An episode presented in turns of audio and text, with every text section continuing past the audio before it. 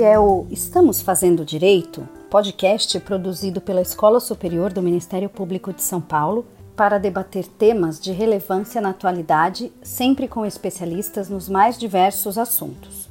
Estamos nos primeiros dias de abril de 2020 e nunca passamos por nada parecido. A pandemia causada pelo novo coronavírus vem transformando nossa forma de enxergar o mundo, as relações interpessoais, de trabalho e de consumo. Como tudo o que é novo, cidadãos de todo o mundo estão aprendendo a lidar com as dinâmicas recém-estabelecidas, com o isolamento físico e com o medo do desconhecido. Neste primeiro programa falaremos sobre os direitos do consumidor em época de pandemia da Covid-19. Como serão as cobranças de água e de luz nesse período em que há a iminência de uma crise financeira? A quem denunciar o aumento injustificado dos preços de determinadas mercadorias? E com a mudança de planos, o que fazer com a viagem cancelada? Como receber de volta o dinheiro do ingresso do show adiado?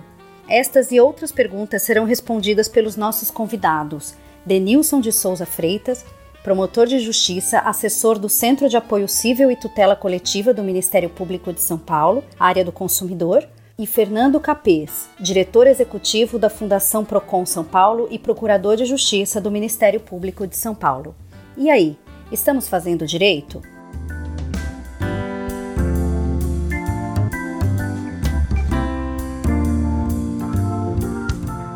Olá a todos e a todas. Eu sou Aline Rieira, assessora de comunicação da Escola Superior do Ministério Público de São Paulo, e hoje tenho a honra de conversar com o Dr. Denilson e com o Dr. Capês.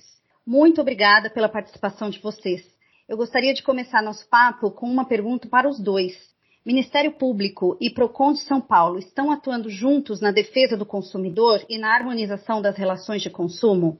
Vamos começar com o Dr. Denilson, do Ministério Público e Procon. Então vamos seguir nessa ordem aqui. Eu aguardo o nosso colega, o Dr. Denilson. É um prazer muito grande estar aqui conversando com vocês nessa escola do Ministério Público. Olá, um abraço virtual, mas não menos caloroso a todos, ao colega Capês, ao Dr. Paulo Sérgio, em nome de quem eu cumprimento todos os assessores e funcionários da nossa querida Escola Superior do Ministério Público. O Ministério Público e o PROCON são instituições que, que têm a mesma e única finalidade, que é atender aos interesses da sociedade, sempre tendo como baliza os ditames da Constituição Federal. Nós atuamos juntos, sim, um complementando a atuação do outro. E nesses tempos difíceis, nós valorizamos ainda mais o trabalho interligado, o trabalho conjunto. Cada um tem o seu mistério, o seu ofício. Mas quando as instituições caminham para o mesmo norte, a sociedade é quem colhe os frutos. É assim que nós pensamos e é assim que nós fazemos. Muito bem. É, meu querido doutor Denilson, é muito importante a pergunta colocada pela Aline. E, de fato, dentre as altas e elevadas missões do Ministério Público, a defesa dos interesses difusos e coletivos é uma das funções que mais se destaca. Dentre esse aspecto, a promotoria de defesa do consumidor é uma das mais importantes, porque todos nós somos consumidores. Quando a gente acorda e acende a luz, nós já estamos consumindo. E as relações de consumo que se estabelecem dia a dia, aos milhares, aos milhões, elas geram conflitos e a necessidade de pacificação. E a atuação do Ministério Público, seja por meio de inquéritos civis, de termos de ajustamento de conduta, ações propostas, ou mesmo ações administrativas em cooperação com o PROCON, sempre dão muito resultado. Nós estamos permanentemente, o nosso, nosso serviço de fiscalização recebe rotineiramente ofícios dos colegas promotores que atuam na área do consumidor, encaminhando denúncias, solicitando diligências, e o PROCON, como uma fundação pública voltada à defesa dos interesses do consumidor, recebe e cumpre isso com enorme responsabilidade, ciente das elevadas funções do parquê, do Ministério Público. Então, sim, sem dúvida alguma, Ministério Público e PROCON atuam lado a lado na defesa do consumidor.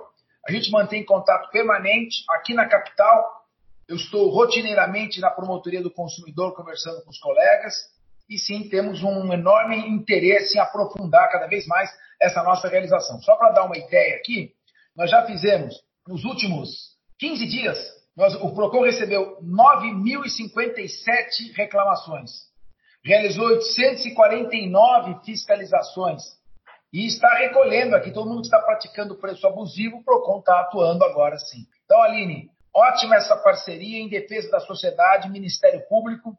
Também, Denilson, minha instituição, como procurador de justiça e professor dessa escola, eu sinto um enorme orgulho de atuar lado a lado com o nosso Ministério Público de São Paulo. Muito bom. Aproveitando então esse assunto, eu queria perguntar para o Dr. Denilson, até para as pessoas que nos estão ouvindo terem conhecimento de como proceder, tanto nesse momento de pandemia de coronavírus, como até mesmo uh, em, em, dias, em condições normais. Queria saber que, que o senhor explicasse os tipos de demandas que o consumidor pode levar ao Ministério Público e quais ele pode levar ao PROCON, que o senhor diferenciasse isso então, a Constituição Federal atribuiu ao Ministério Público a defesa dos interesses sociais e individuais indisponíveis, né? Entre eles, nós podemos aí citar a proteção ao meio ambiente, da pessoa com deficiência, do patrimônio público, da criança e adolescente, da saúde pública e, por certo, a defesa do consumidor. Na proteção dos direitos do consumidor, o promotor de justiça tem uma atribuição para aquelas situações que extrapolam o interesse individual, o interesse de apenas uma pessoa ou de um grupo de poucas pessoas. No interesse individual, a pessoa tem a proteção legal, mas ela não vai pleitear esse direito através do Ministério Público. O Ministério Público exerce sua atividade para a defesa de interesses meta-individuais, transindividuais e suas ações são voltadas e beneficiam toda a comunidade. Ah, nesse período de, de, de, pandemia, o Ministério Público disponibilizou na sua página inicial, que é mpsp.mp.br, uma lista com a, os endereços de todas as promotorias de justiça da capital e do interior, os consumidores podem acessar e direcionar as suas reclamações, suas pretensões para esses e-mails, para o e-mail, da promotoria de sua cidade. O PROCON também tem atuação mais centrada na defesa do consumidor, seja no interesse individual, seja no interesse coletivo. E ele exerce uma importante atividade nas situações uh, individuais. A pessoa apresenta uma reclamação ao PROCON e a entidade orienta e busca uma solução para aquele problema do cidadão. Mas não é só isso, né? É, o PROCON vai além, ele fiscaliza o mercado, o mercado consumidor, ele verifica se tem alguma irregularidade, pode impor alguma sanção administrativa a esse infrator. O PROCON também realiza uma, uma, uma importante tarefa de educação para o consumo. Ele orienta não só os consumidores, mas também os fornecedores. Então, basicamente, são essas as diferenças. Mas vamos colocar uma situação prática para que a população possa entender bem a diferença entre a atividade de um e de outro. Vamos colocar o exemplo de um celular. A pessoa vai até uma loja e compra um celular. Se aquele aparelho ele tem um defeito, a pessoa pode pleitear, pode é, procurar mecanismos para a solução do seu, do seu problema. Ele quer trocar o aparelho, ele quer que conserte o aparelho, enfim, ele quer ter um aparelho que realmente funcione. Se esse problema é unicamente do aparelho dessa pessoa, o Ministério Público não tem legitimidade para tomar providências. Aí o caminho é uma solução consensual com o serviço é, de atendimento ao cliente, o PROCON, a plataforma consumidor.gov, enfim, outros mecanismos que não através do Ministério Público. Porém, se aquele mesmo defeito daquele celular ele se repete em outros equipamentos, ele se repete numa série da, daquela, daquela, daquela fabricante, ou em toda a linha de produção daquele fabricante, aí passa a existir o interesse da coletividade. É nesse momento que o Ministério Público pode investigar e adotar providências. É, excelente resposta completa. Uma aula. Parabéns. Obrigada, doutor Denilson. Ficou muito clara a sua, a sua exposição. Eu queria perguntar agora para o doutor Capês, fazer um, um bate-bola com o senhor, que o senhor pontuasse como o consumidor deve proceder em casos de cancelamento ou adiamento de passagens aéreas.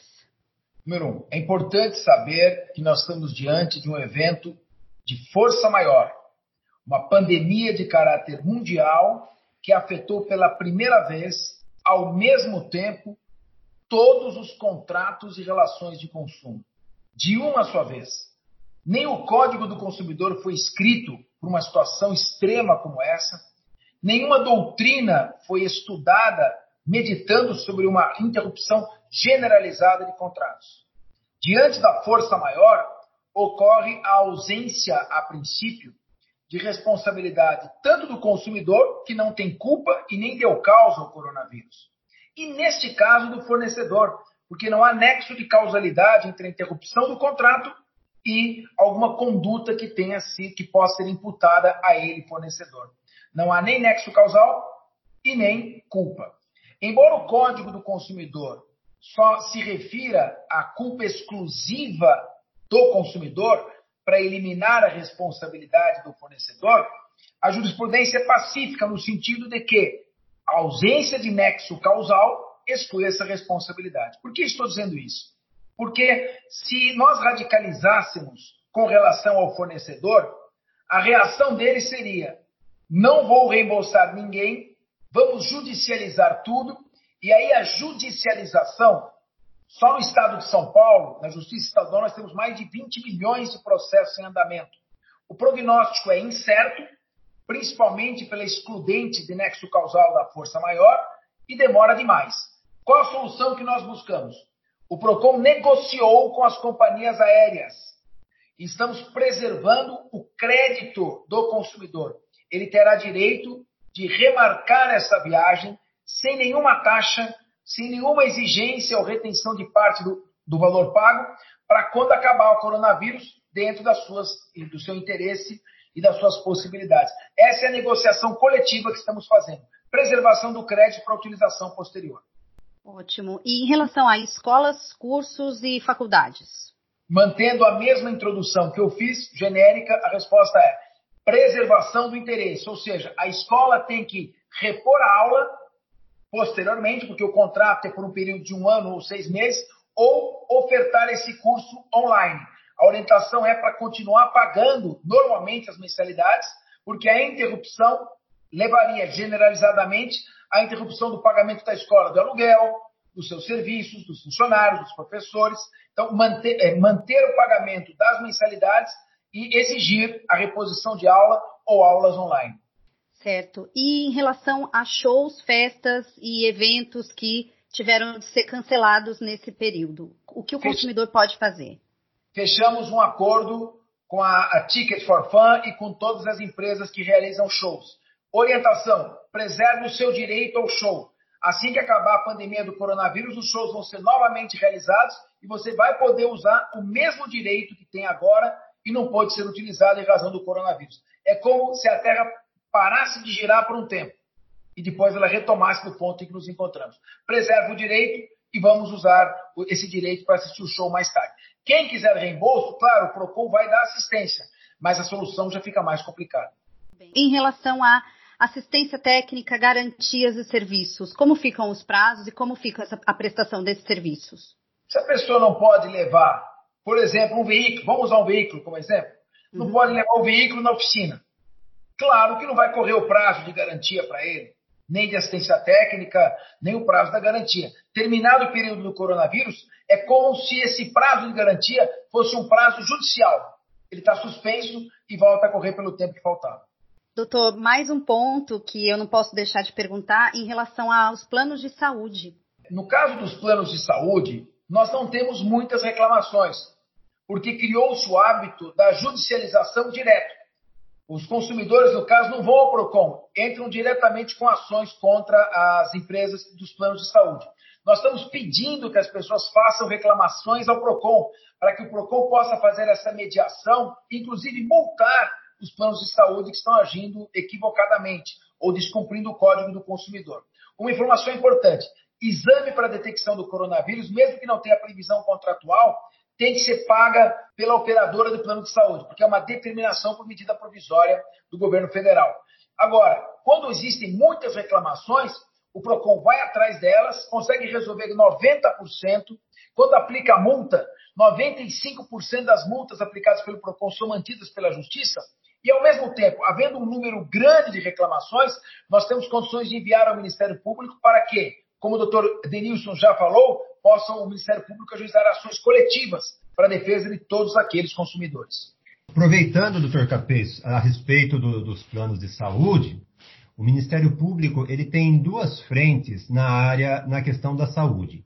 Uma delas é, são os promotores que atuam na área de saúde pública, que estão acompanhando e adotando providências para garantia, ou pelo menos para adequação, do sistema público de saúde.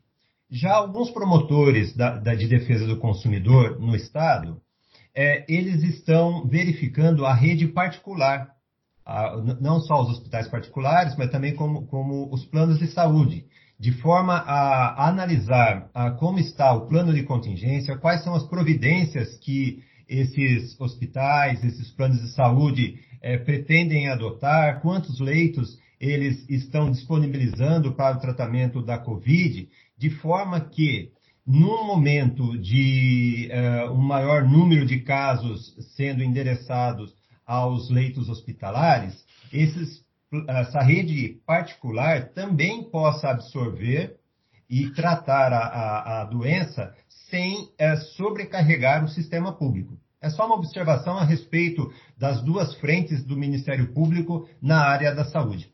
Muito bem colocado, muito importante. Nós tivemos aqui, infelizmente, um caso de uma unidade hospitalar, 80 óbitos em razão do coronavírus. Já vimos que existe uma investigação do Ministério Público. Claro, o Ministério Público nunca se omitindo diante de seus deveres. O PROCON também está apurando, é mais uma linha para atuarmos em conjunto, porque, como disse o doutor Denilson, são órgãos que possuem, na área do consumidor, funções muito parecidas, uma mais voltada à defesa coletiva e outra mais à tutela individual dos consumidores. Perfeito. Doutor Denilson, eu gostaria de saber qual a orientação, caso de inadimplemento do consumidor, porque a gente sabe que teremos aí um, provavelmente um grande problema econômico, muita gente sem renda nesse período de coronavírus. E o consumidor não conseguiu pagar, vamos pôr, a, a conta de luz ou de água ou de telefone. Como fica a prestação desses serviços essenciais durante a pandemia? Pois bem, então, alguns serviços eles são considerados essenciais porque eles estão ligados à sobrevivência e à dignidade da, das pessoas. É, nesse período da pandemia, como você bem observou, Aline, muitos não vão ter recursos para todas essas despesas. E isso não decorre de uma mera inadimplência, não decorre assim, da vontade do consumidor em não pagar a conta. Um fato grave e imprevisível, que é o surto, a pandemia, alterou a nossa situação fática, alterou a, a rotina da, da, das pessoas. Então não é razoável impedir o acesso dos cidadãos, especialmente daqueles mais carentes de recursos, a esses serviços, esses serviços essenciais. Um deles, então, é a energia elétrica. A energia elétrica é um serviço regulado pela ANEL, né, uma agência reguladora, uh, e é de competência da União legislar sobre esse tema. Nesse sentido, a ANEL ela publicou a resolução 878 e proibiu por 90 dias a interrupção do fornecimento de energia, mesmo em caso de inadimplemento do consumidor, nas situações previstas aí nessa, nessa resolução, que podemos assim citar as principais, são aquelas situações dos consumidores classificados como residenciais baixa renda, as unidades que prestam serviços hospitalares, os serviços essenciais, como os hospitais, Santa Casas, Uh, e as pessoas que, por deficiência, por doença ou deficiência, necessitem de equipamentos ligados à energia elétrica, né? Uh, uhum. Quanto ao serviço de água, ele já é diferente. Ele é de responsabilidade de cada município. Aqui no estado de, São Paulo, nós temos mais ou menos 360 municípios que são atendidos pela Sabesp. Para essas cidades, então, atendidas pela Sabesp, o governo estadual publicou um decreto, que é o decreto 64879, agora de 2020, e proibiu o corte do fornecimento de água durante os meses de abril, maio e junho, bem como isentou do pagamento nesse período as pessoas classificadas como residencial social, são as pessoas que estão já cadastradas como de baixa renda. Para os demais municípios, para aqueles municípios que não são atendidos pela Sabesp, nós, do Ministério Público, né, passamos orientação aos promotores para que eles verifiquem em cada uma de suas cidades a eventual intenção de corte, de corte da água por parte dos administradores. Também orientamos a dialogar e procurar uma solução para evitar esse, esse, esse, essa interrupção no fornecimento e, se necessário, que eles façam recomendações, ajuizem ações para que as pessoas tenham esse serviço de água e esgoto de forma contínua, sem interrupção, uh, durante o período da pandemia. Com relação ao gás encanado, houve um acordo entre o governo do estado de São Paulo e a Congás. A Congás ela atua na região metropolitana aqui de São Paulo, da Baixada Santista, na região de Campinas, do Vale do Paraíba. É, e esse acordo foi também para que não exista o corte no fornecimento até 31 de maio, pelo menos, para os hospitais, estabelecimentos de saúde, para os consumidores residenciais e para os pequenos é, comércios, que são aqueles que consomem até 500 metros cúbicos por mês. Também tem uma, uma previsão numa deliberação da Arcesp, que é uma agência reguladora no estado de São Paulo, com relação a essa questão do gás. E, por fim, a questão da telefonia. A telefonia também é, encontra uma regulação em uma agência de âmbito federal, que é a Anatel, mas não houve nenhuma orientação, não houve nenhuma regulação por parte da Anatel para que não exista o corte do fornecimento dos serviços de telecomunicações, incluindo aí internet, TV a cabo, para esse período. Houve sim um compromisso entre a Anatel e as operadoras, mas ela tem um, ela tem um outro âmbito e não propriamente de, de contemplar a questão do inadimplemento. É bom observar que já foram ajuizadas algumas ações para tentar impedir corte no fornecimento nesse período, porém, até o momento, nós não tivemos notícia de nenhuma ação que pudesse ser estendida aqui para o estado de São Paulo, nenhuma liminar que pudesse ser estendida aqui para o estado de São Paulo.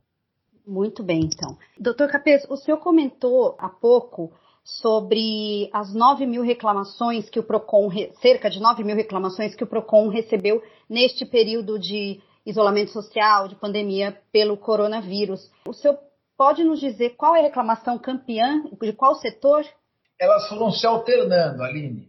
Uhum. Inicialmente, as reclamações de maior número eram as reclamações contra as companhias aéreas. Foi o primeiro grande surto, né? a paralisação dos voos, a interrupção das viagens. Associado a isso, começaram também reclamações com relação aos pacotes de turismo vendidos pelas agências de turismo. Foi esse o pacote inicial, quer dizer, o, o, a grande leva de reclamações que se seguiu. Em seguida, começou a haver um balanceamento começou a chegar muita reclamação com relação a escolas, instituições de ensino, por causa da interrupção das aulas. Então foi sazonal. Atualmente, o que nós temos são reclamações em número enorme de denúncias por práticas abusivas. Basicamente, elevação de preços, seja em preços de produtos essenciais dos supermercados, seja eh, o botijão de gás, seja álcool gel, equipamentos saneantes e de proteção do contágio do coronavírus. Essas reclamações hoje são as que estão ocupando a maior parte, o maior percentual dos acessos ao PROCON. E o PROCON tem agido com muito rigor. É, algumas, é, alguns fornecedores ou associações de fornecedores não conseguiram compreender a diferença que existe entre as, le as leis que regulam o mercado que Adam Smith chamava a mão invisível do mercado, que a lei da livre concorrência, da oferta e da procura, aumentou a procura, diminuiu a oferta, o preço sobe. Esses mecanismos normais, não regulados pelo poder público, eles ocorrem quando não existem fatores externos que interfiram na autorregulação do mercado. É óbvio que nós estamos vivendo uma pandemia generalizada que afetou todos os, os contratos, as pessoas, a maioria delas, a absoluta maioria, está em casa, guardando quarentena, algumas perderam emprego, outras vão ter agora diminuição dos salários. Há um desespero na busca por alguns produtos para estocagem, isso dificulta a logística de reabastecimento. Então, alguns fornecedores não compreenderam isso e acham que têm o direito de abusar desta situação. Acham que se encontram numa situação de livre mercado em que se tem muita gente desesperada, fazendo fila, se aglomerando para comprar um produto essencial que está faltando, eu posso aumentar. Não, não pode. Isso é prática abusiva.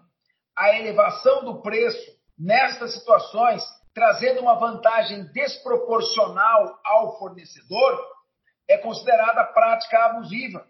Ele tem que ter justa causa, tem que ter uma justificativa. Então as reclamações chegaram nesse patamar, a ponto do PROCON ter que dizer: botijão de gás de 13 quilos. Quem estiver vendendo botijão de gás a mais de 70 reais está em situação de suspeição. O PROCON vai autuar. E aí vai ter que se defender e justificar por que está cobrando mais de 70 reais por um botijão de gás. Álcool em gel. Meio litro de álcool em gel é 15 reais. Se está cobrando muito mais do que isso, vai ter que justificar, vai ser autuado. E também nós estamos em cima dos distribuidores. Distribuidores que estão sonegando, seja matéria-prima para fabricação de remédios como a cloroquina, a hidroxicloroquina, que pode tratar, não há comprovação científica, mas tem dado resultado em alguns casos no tratamento do Covid-19. Fabricação de máscaras. O PROCON está disposto, inclusive, a confiscar os produtos administrativamente nesses casos. Essa hoje é a grande gama das reclamações que chegam ao PROCON. Denúncias de práticas abusivas. É o problema mais grave que estamos enfrentando nesse momento. E é um problema muito sério mesmo, doutor Capês.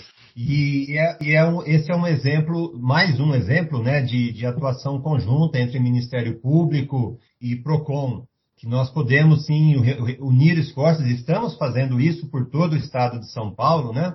O Ministério Público instaurou várias investigações sobre a abusividade de, de preços, de, dos equipamentos de proteção é, individuais que são utilizados nos, nos hospitais, é, as máscaras, o álcool gel, o avental, também equipamentos, outros equipamentos hospitalares, como os, os respiradores, né? agora mais recente a questão do botijão. Então, o Ministério Público instaurou procedimentos é, os promotores estão atuando e, nesse sentido, eles estão contando com a, com a contribuição do PROCON, que pode ir lá verificar as notas de entrada, as notas de saída desses, nesses estabelecimentos, o supermercado, a farmácia. E se, se a gente verificar que não é de, de, o aumento não foi praticado pelo supermercado, pelo, pela farmácia, nós vamos voltar no, no, ente anterior dessa cadeia. Nós vamos atrás da distribuidora, né? Estamos, já estamos indo atrás das distribuidoras e até mesmo do, do fabricante,